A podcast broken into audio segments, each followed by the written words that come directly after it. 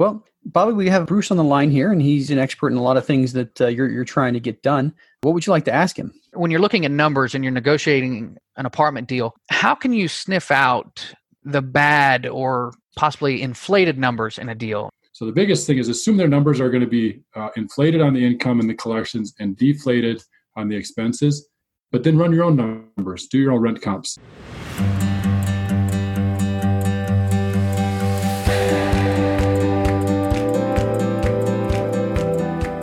Welcome to the Diary of an Apartment Investor podcast with your host, Brian Briscoe. In this podcast, we bring some of the top professionals in the apartment investing field to discuss various aspects of the apartment investing journey with the sole purpose of educating listeners to make wise investment decisions. The Diary of an Apartment Investor podcast is sponsored by Four Oaks Capital, bringing you high yield returns through apartment complex investing. This is journal entry number 21 part of our Ask the Experts series.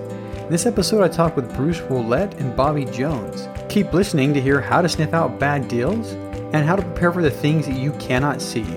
And now, the show.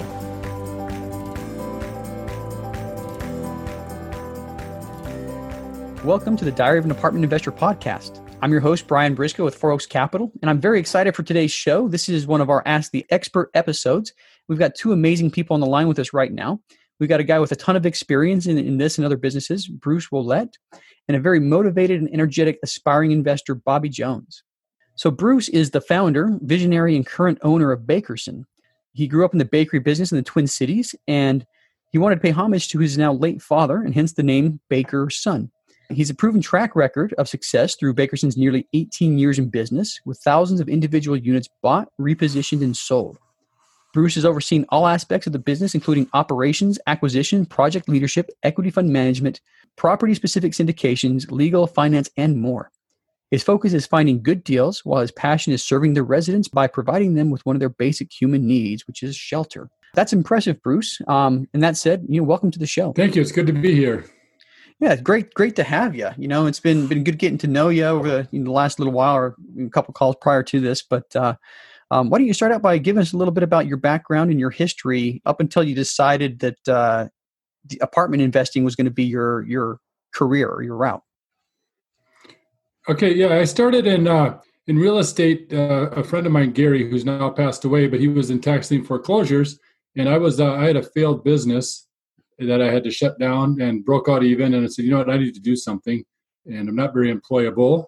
I figured mm-hmm. at the time, so I'm going to go find something to do, and so I started working full time as a minority partner with Gary, and we were chasing tax, tax lien foreclosures and buying houses for pennies on the dollar, literally two, three, four thousand dollars for a house. Wow. That's pretty rough at the time. This would have been in the year 2000, 2001.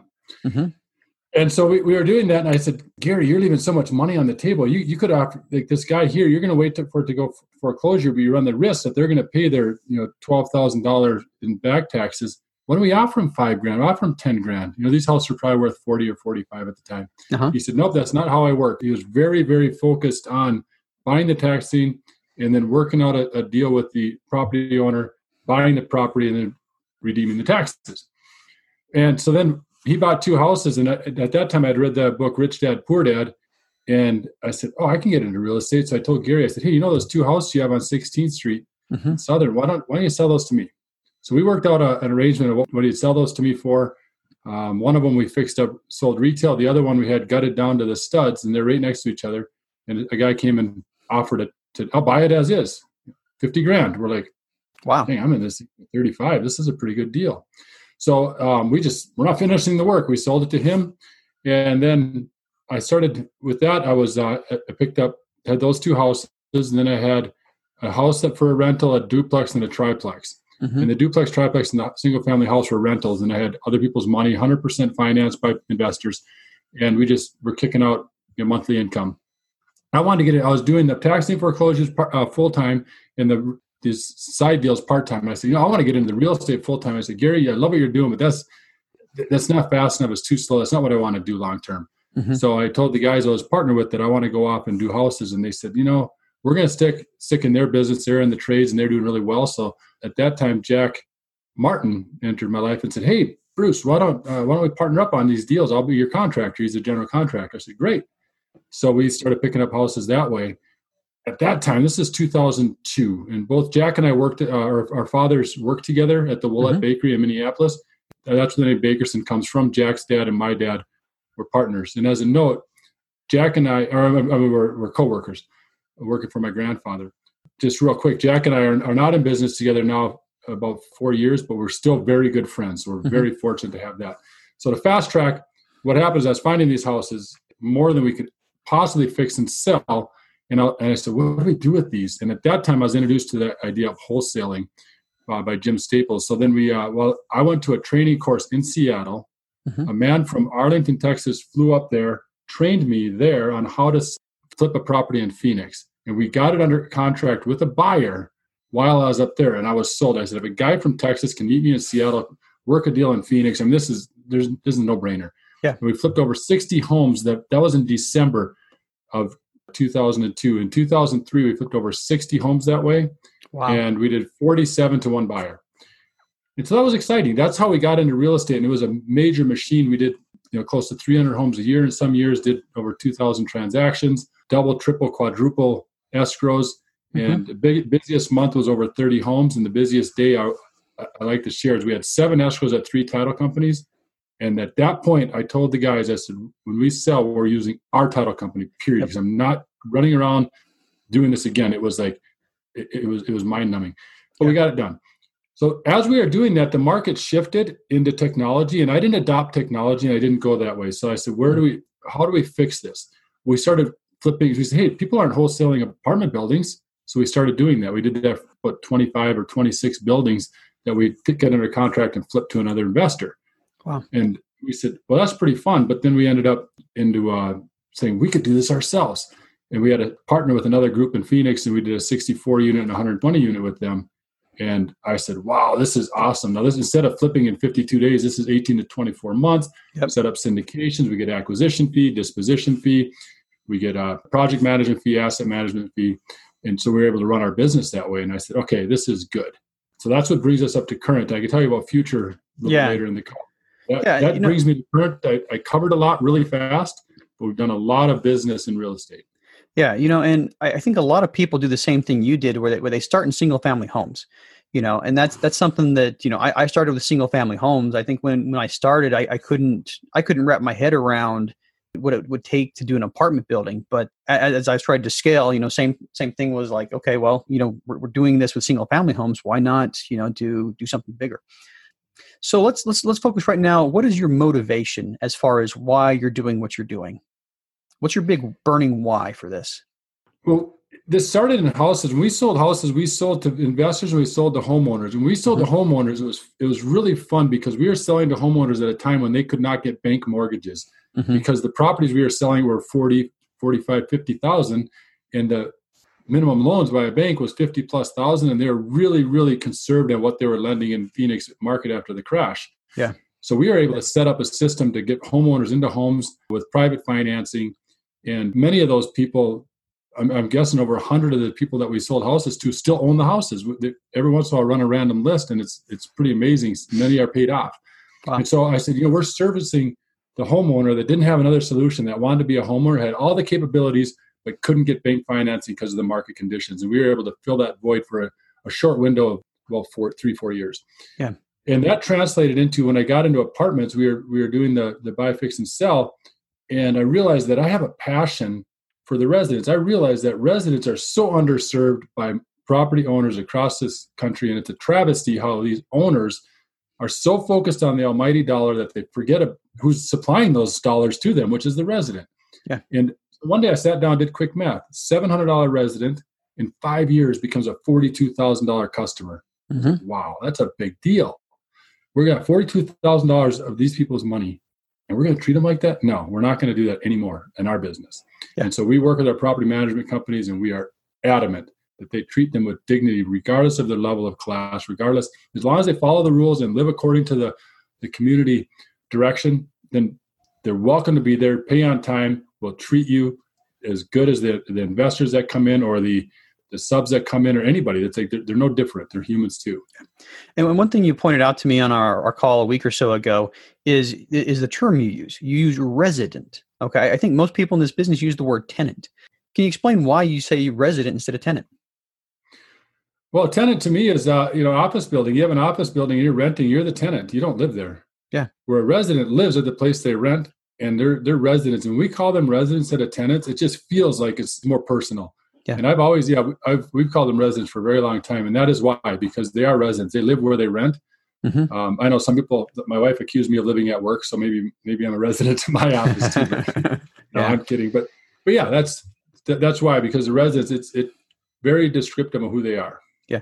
And I, I think it's, it's, a, a different mindset. You know, like I said, when you're, when you're talking about a tenant, you're, you're talking about a transaction and i mean you're you're focusing on the residents and you know, I, I very much appreciate that. And you know, looking at somebody as a forty thousand dollar customer versus a, a, a C class tenant or a plumber or a, whatever they do for a living, I, I think that's that's admirable in in a, in a lot of ways. So let, us do this. Why, why, don't you give us a, brief history or rundown of either one deal or you know kind of a sample type project that you guys do? Uh, one of my favorite deals happened to be one of the earlier ones mm-hmm. because it was what ignited the fire, and it's that fire is ignited differently later on in the transactions because there's nothing like the first big deal that you do. And there's two of them that we did at, at the same time. So i'll cover both of them. And the reason i like them is because they were our entry into this dream where i thought apartment owners were these bigwigs corporations ultra wealthy i didn't realize that most apartment owners of small under 100 unit buildings many of them are just regular people that have mm-hmm. apartments as investments they could be a business owner, they could be a carpenter, who knows what they did, a construction owner, or it could be a an equity fund. We're seeing more of that now as we transition into the information, you know, the information age is, is really taken off. But so the, the two deals, the first deal I'll discuss is a 64 unit. And really quick on that one, we bought at 64 one bedroom units. And what we did is there was uh, 60 one bedroom units and four two bedroom. And on the 61 bedroom, we took half of them, 30, and we converted those to studios and two bedrooms. Okay. So when we got done, we had uh, 20 studios and 20, 24 one bedrooms. I'm sorry, the 64 units we we convert or 60 units we converted, not 30, 60 units. Uh-huh. But we had 24 two bedrooms, 21 bedrooms, and 20 studios, and it completely would change the demographics of the resident that lives there because yeah. people that live in a two bedroom take a lot longer to move out they're more likely to be a long term resident. And one of the things you mentioned, just to I'm jump in on, is you said a transaction. When you treat this as an annuity as opposed mm-hmm. to a transaction, you look at it a lot different. If you look at a, a, a transaction month after month, you're collecting that money. That's okay, but that's transactional. What if you looked at annuity? How can you invest in that property and in that residence so that they don't leave? Because I did the math, and vacant units don't pay the bills. No. And they never will. And no matter how clever you are, a vacant unit doesn't pay the bills and letting that resident go over a small item or because they don't like them or because they're they happen to be late consistently but but they're always paying ultimately mm-hmm. work it out with them figure out how you can make it work so they can stay there long term because that vacant unit can hurt you yeah. so then that that was a 64 unit and when i seen that happening it was awesome but what really sold me was i was one of the things is i was walking there and there was an elderly lady struggling carrying a tiny little bag with one of those fold up airport carts, you know, not airport carts, the carts people use for hauling their briefcase at the airport. Yeah. And she step at a time. And I walked up and I grabbed her bag and I, I ran it up the stairs and I waited till she got up there and and I said, I said, hi, uh, what's your name? She said, Dottie. I said, oh, Dottie, you live here? She said, yes, I do. I said, you like it here? She says, I do, but I'm on the second floor I really want to be on the first floor. And we had just purchased the building. Mm-hmm. I said, let me see what I can do. Ran down the stairs, and the people were meeting. We were meeting with some investors and other people on the property, and I left that meeting to help this lady. And I walked over that Alex, our property manager, said, "Alex, we got to get Dottie into first level." And she told me her story. She's a widow, elderly mm-hmm. lady. She's like 84, and she's tired going down the stairs. So he, he said he'll see what he can do. Later, I walked to the property, and she flagged me down and said, "Oh, they moved me in a brand new unit. I'm so excited. I'm in a studio. The rent went down." But you know, she's really excited. She went from a one bedroom to a studio on first floor, mm-hmm. and all the things were answered. I was like, well, that was not the intent. I just felt like it was the right thing to do. Yeah. So that was a 64 unit. The second one is 120 unit in Glendale, and it was 34 plexes on a property that were individually parceled buildings. So there's okay. 30, 32 parcels, 30 building parcels, if I remember right, and then uh, two common area parcels. Mm-hmm. And just watching that transform without only, you know, we bought it for just over five, around 6 million, 5.8 million. We only put 150,000 into it. And 17 months later, we sold it for 8 million. Wow. I was like, wow. All we did, it was operational. It was horribly run from the, so the one was a complete construction remodel, vacate, vacate all units, rebuild it. The other one was let's work with the people we have there and let's make it work. So it's completely two different projects. Both of those did high teens, low 20 IRR for the investors. So that was really, really exciting. And it's okay, we can do this. We can we can do this on our own. That was the apartment group. Another mm-hmm. group that was working there. So we can do this on our own with third party property management, third party contractors. And since then we did uh, we did four more projects in, in Phoenix and we've done 11 in Tucson. Nice. And that's five years. Yeah, I mean, two completely different uh, strategies. You know, one one operations, one one construction. Uh, you know, I think that just shows the breadth of your guys' expertise there at Bakerson. You you can do you can do both. You can manage well, and and you can manage construction well. So, uh, testament to to what you guys are doing. I think it's really great. So, what's Thank what's you. next for you, and and what's next for for Bakerson?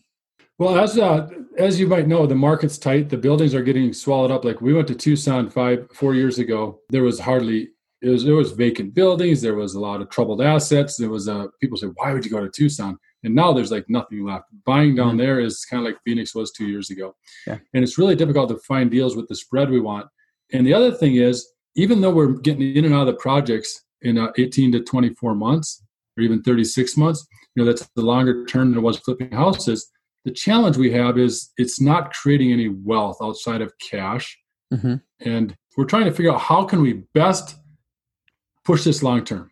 Mm-hmm. And so my son, since the day he started working with me like seven years ago, he says, Dad, we got to get into buy and hold. And I, I, wasn't excited. I was addicted. I had adrenaline addiction to flips. Mm-hmm. But as I'm looking at these numbers and, and, pondering this, I see, you know what, we can, but I, and really have a focus on the resident. I really struggle selling to an underperforming operator, concerned that they're going to run that property on the ground. Why should I should I care about that? I really shouldn't. Once the transaction's over, let them do their thing. I can't control that mm-hmm. but it does resonate. So what if we bought and never sold?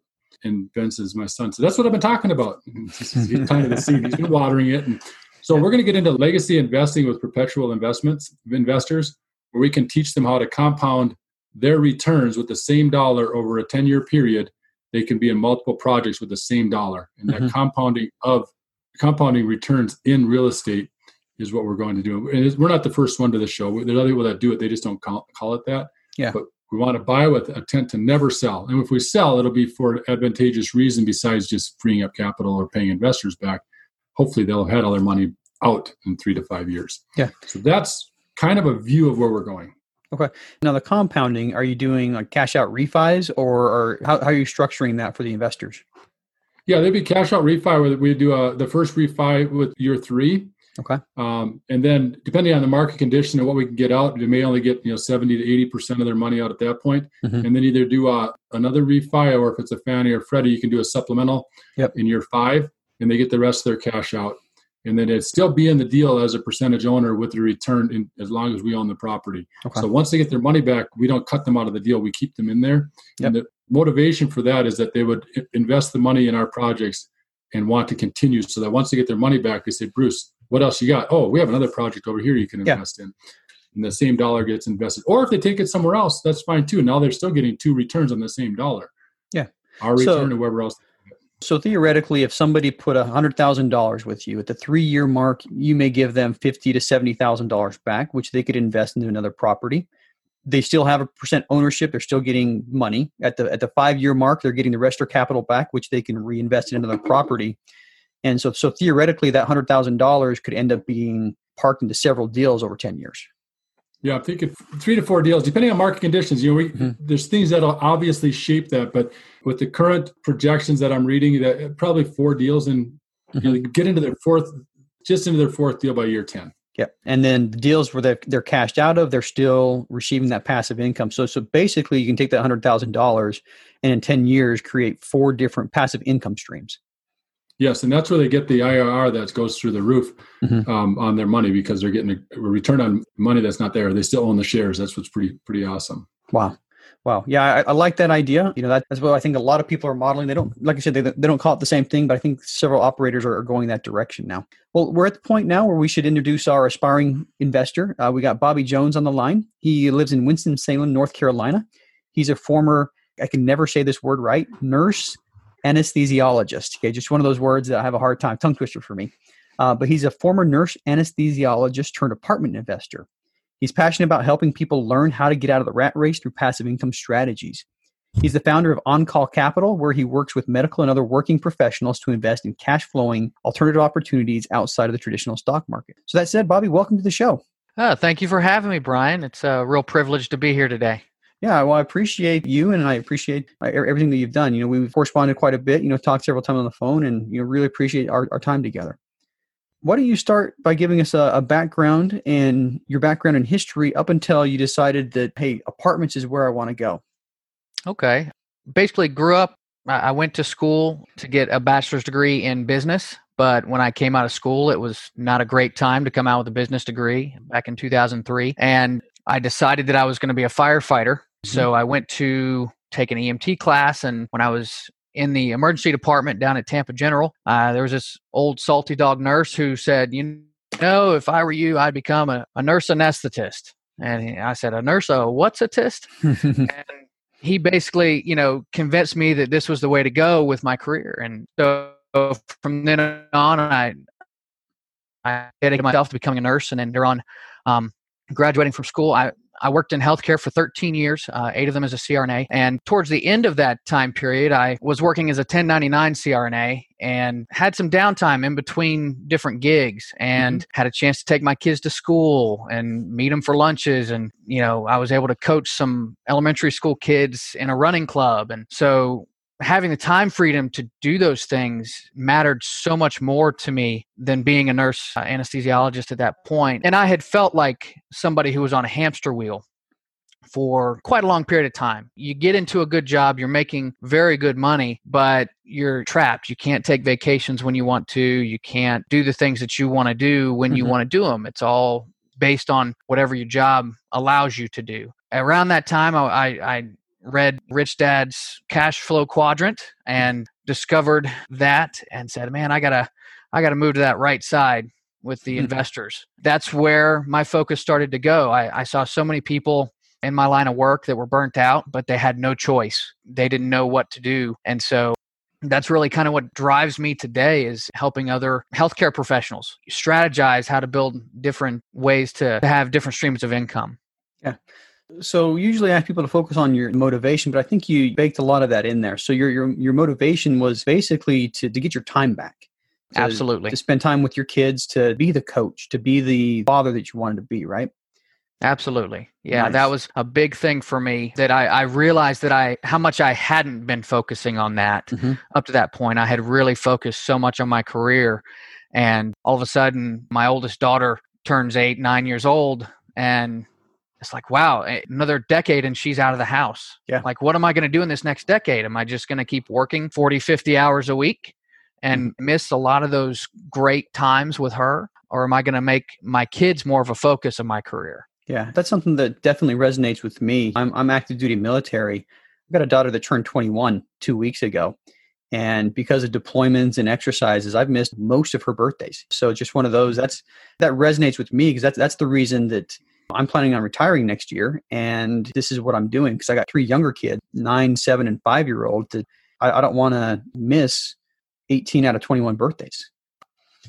Anyway, that, that's that's great. Now, understand uh, you you've invested passively in a couple of deals so far.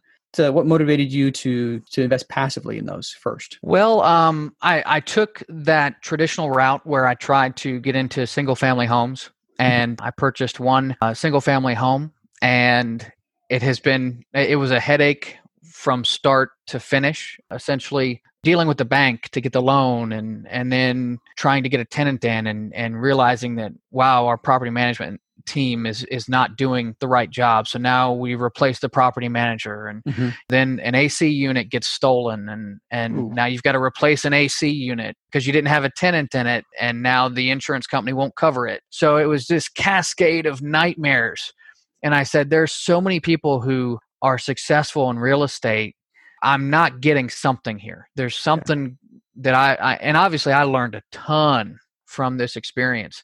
So I, I could probably write a book about all of the, the, the lessons that I learned, but it turned me on to investing more passively mm-hmm. and and not you know I, I, thought that investing in single family homes was going to be passive investing investing in turnkey properties would yeah. be passive and it was anything but. No. And and so that's when i found out a little bit more about multifamily investing and the more i did the research the more I, that's it for me. That's where i need to be. And then i i invested in uh one of the I guess it was it, it's a property that's actually here in North Carolina um, over in Raleigh through the passive income investing folks and I started getting the checks from that before I got anything for my single family home.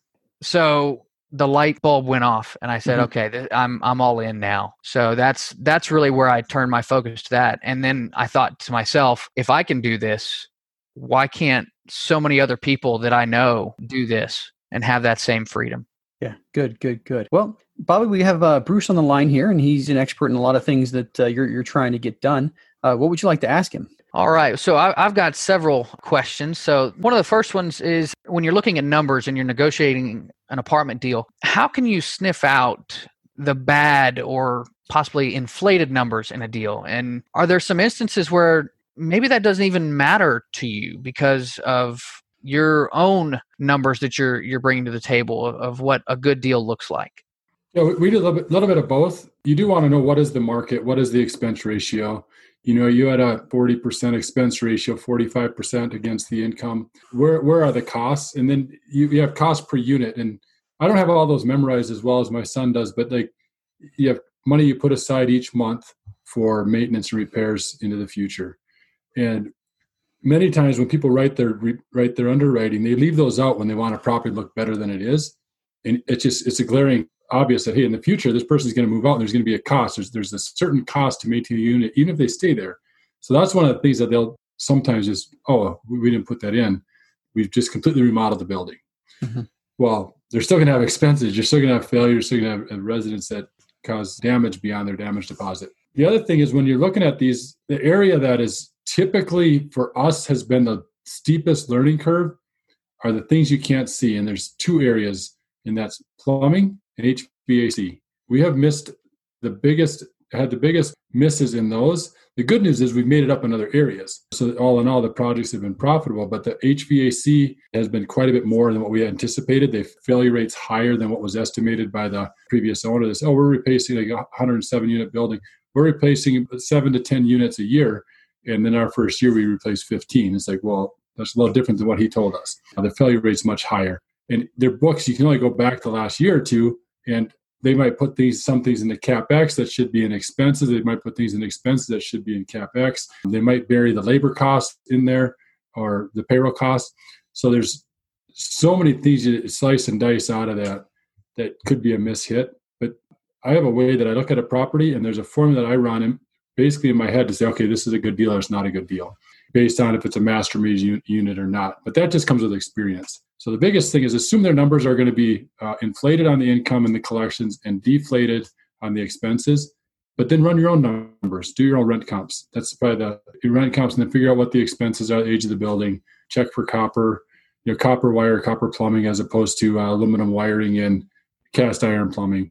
You know, things like that have caught us uh, off guard. And the reason I have a lot of good answers is we've had a lot of good experiences, Mis- missteps along the way, right?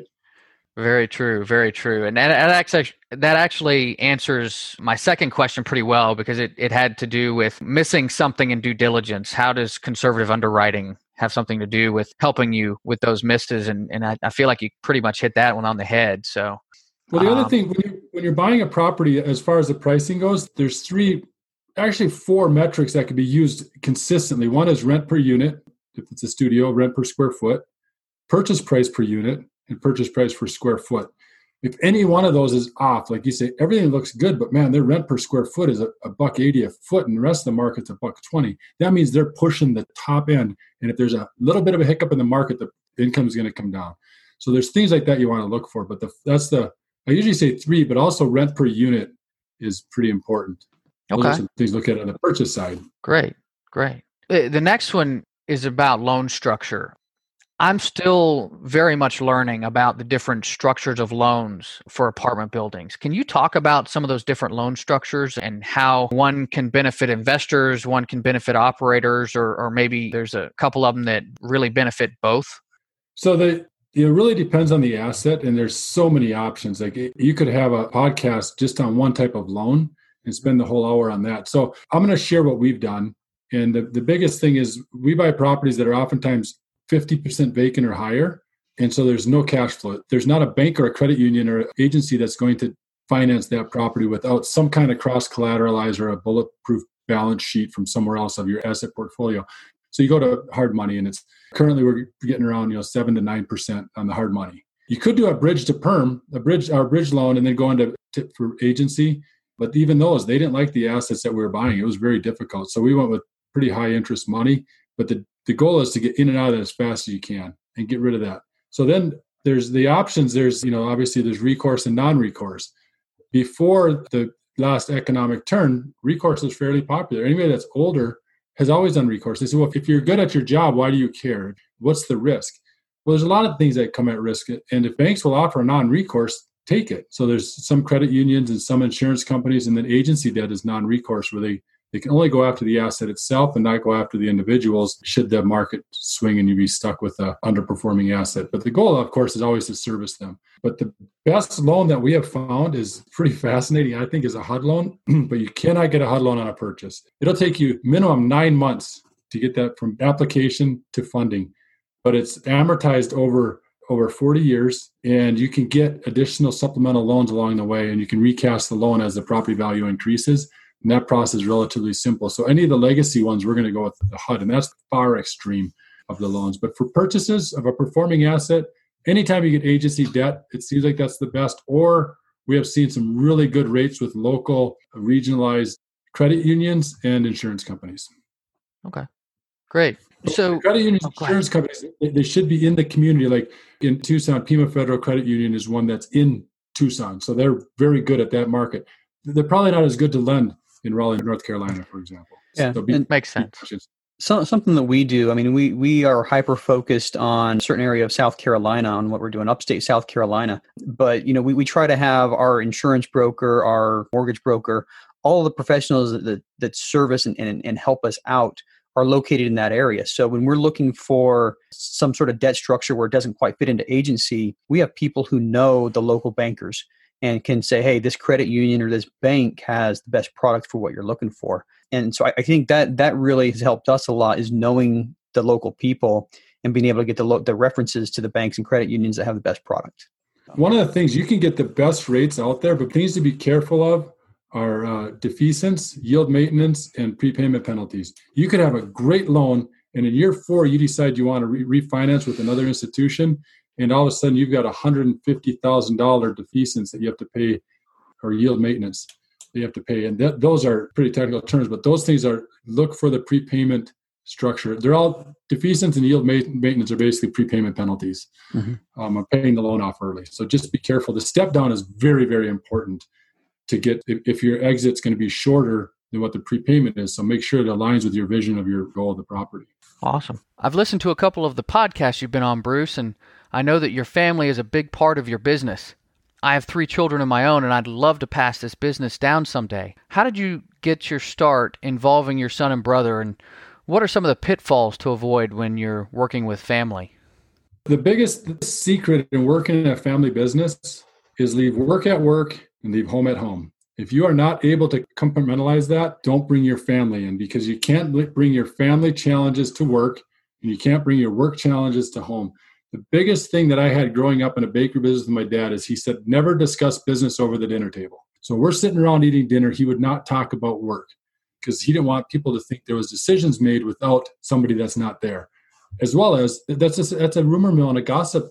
You know that's where gossip begins. So you got to be very careful about that. So that's if you're getting a family business. That's for sure. Now I've been blessed with six children and grandchildren number nine and ten are on the way. So there's a lot of opportunity to bring family in. And I have a brother in law who's our asset manager that's very involved, and a son in law. same thing there. You know, when we visit, if I'm working with him all day and then we go to their house for, we, go to my sister's place, my, you know, brother-in-law, and we visit, there's no work. We're only talking social life, and we're able to separate it. And that's one thing that people have told me that year. That is genius. And I said, well, that's some experience. That's what you need to do to run a good business is keep them separate. Just like you don't want your coworker your coworkers that, that work for you to bring their baggage to work either um, and be clicky. So that's the challenge. The, the other challenge you're going to have is you have non-family members that might feel like, hey, they're not included. So I'm very conscientious of that and make sure that when we're making decisions and making discussions, it's not about me and my son and my brother-in-law or my son-in-law. It's it's about the the Bakerson family. And so I tell people we have the we have the family and then we have a few that are adopted. treat treat them the same. So those are some tidbits I guess you could think about. But that's if you're going to do it, make sure you separate the two. Fantastic. I like that. I mean, work at work, home and home, compartmentalize. And yeah, I can see potential pitfalls doing that. I mean, my one of my oldest daughters asked to help out with certain things, and we're talking about having her help out with podcasts. But that's one thing that I think I'm definitely going to adopt if we bring her on the as a podcast editor. But work at work, home at home. You had asked a question that how did they how did they get involved? And one of the my son he, he went to Finland for a year. He met his wife there, and he came back and then ultimately got married. And he was going to school to be a diesel mechanic, and he he did really well through a Ford program, won a big award. He was a, an ace student, and end up going that route where he gets some some grants for the for the education. So he's he's going to be a diesel mechanic. He went to work at the shop and said, "Man, he just it was miserable. You, when you weren't working, you weren't, weren't getting paid. It was all piecework as employees, and they were doing oil changes. He wasn't being a diesel mechanic, even though that's what he was going to school for. And he came to me and said, "Dad, I want to come work for you." And I said, "No, you can't." And he says, "Why not?" I said, "Because you got to work for your uncle Mike." Who was work for my brother was working for me at the time. You got to work for him first. Mm-hmm. Work for your uncle, and for one year, and then after one year, we'll evaluate. So he worked there, worked with them for like 13 or 14 months. And he worked for Mike and then Mike worked for me. He kept that buffer in there and they did their house. That's when we were doing a ton of wholesale houses. And then all of a sudden he came in and he took over acquisition. He's been just phenomenal. So that was how he came into the business. The other Nate was he had broke his back in a car accident, and so he when he got healed up, he went back into construction. And every day he got home, he lay on the lay on the chair, and he couldn't. He says he couldn't do anything. He says this construction's killing me. So then I asked him about that, and so then for, boom, all of a sudden he's working with me. He's buying head of all materials and project leadership. So two of the examples, and it's been more they have come to me looking for something than me reaching out. That's definitely been how I've structured. I mean, my oldest is nine, and she comes to me and asks about my business you know how's your business going? How you know what'd you do today? and and stuff. And so i've just tried to feed little tidbits and when we talk certain strategies and things but nothing i am doing my best not to be forceful because she's going to have to find her own way as are all of my children. But it's hard as a parent to not want to say this is awesome you know like I, I, love this. This is awesome. But uh, and that actually leads me in, into my last question which has to do with presentation because I think I've been pretty clear about how apartment syndications and passive income have just changed my life. And I tend to get very excited when I talk about real estate. And this can sometimes overwhelm potential investors and be a, a bit off putting. And so, what are some strategies that you have used to sh- maybe show more patience while still building that excitement and presenting a call to action for people, whether it's your family who are coming to work with you, or other people coming to work with you, or your investors that you're wanting to talk to about deals? This has been the, probably the steepest learning curve I had work, have had working with investors. I, I'm such a focus on the property, focus on the resident, and other people have worked with the investors. But the way that I have learned, the best thing is instead of sharing everything you want, all the excitement that you have or that I have, what I've done is I've started asking a lot of questions. Everything around questions. Ask them, what are you looking for in an investment? Have you considered real estate? Most of the questions are going to be, what do you know about real estate? Do you know how it works? Have you heard of syndications? How, do you know how syndications work? What went right? Like in your investments, what went right? What went wrong? What did you want? What would you like to do different? What controls you want in place? What safety levels do you need? You know, some of that want so much safety that you should tell them just go into tax-free municipal bonds and you're safe. Just invest there because they don't want no risk. Anything that's going to be above 7% is considered high risk. And so we're doing 12, 15, 18% return to investors. That's a high risk investment and that's real. So find out by asking a lot of questions and then you can answer those questions based on your position and then all of a sudden it's about them as opposed to what i say is spilling the candy in the lobby or, or, or spewing everything out for them all your excitement they're overwhelmed So it's best if you ask the questions first. And then once you get the, all the questions, you're writing them down feverishly on your yellow pad. And then you go back and you address those questions. You know, in real estate, one of the how we how we mitigate risk. Okay, one of the reasons why real estate is is good. It is cyclical, but here's why it's protected different than the stock market. You're not, it's never going to go to zero. The values and there's other things you can share. So, but ask a lot of questions first to find out what their pain points are, and then if you have answers to those, you address. If you don't, you just tell them it looks like we're a mismatch this probably isn't for you. I told that somebody the other day, and boy, she crawled back so fast, it was hilarious. I said, Yeah, I don't think we're a match for that. It looks like you you want too much stability. Wait, what do you mean by that? And so she started asking me questions. nice. Yeah, I like that. I like that a lot. Well, we're we're about uh, at, at, time to wrap up. Bruce, Bobby, I appreciate both of you guys for coming on. I think that this was a great episode. You both added a ton of value. Bobby, I, I love your enthusiasm about it too. So don't change that at all. But uh, Anyway, ask you both the same question. Bruce, you first. How, how can our listeners get in touch with you? Well, there's uh, three ways bakerson.com, B A K E R S O N.com. Uh, tell people I'm an SOB, a son of a baker. And then uh, email is bruce at bakerson.com. Okay. Or you could call me at my cell is 520 808 9111. And I always challenge people to call me, and I've been getting phone calls. So please call me, call me, call me 520 808 9111. Okay, and I'll have that in the show notes. So, you know, for people listening, you don't have to hit the uh, 10 second back button to write it down. It'll be in the show notes. All right. And, and Bobby, same question for you. Yeah, folks can visit my website at www.oncallinvestments.com. And while you're there, you can pick up a free special report that I have. It's about true diversification, what your financial advisor is not telling you. They can also email me if they're interested, Bobby at oncallinvestments.com. I'm on LinkedIn, Bobby Jones, or you can call me directly. My number is 336 403 2256. I hope to hear from you, and I really appreciate the opportunity to be on this show today. All right. Yeah, once again, thanks both for coming on. It was a, it was a pleasure speaking to you guys. That's a wrap.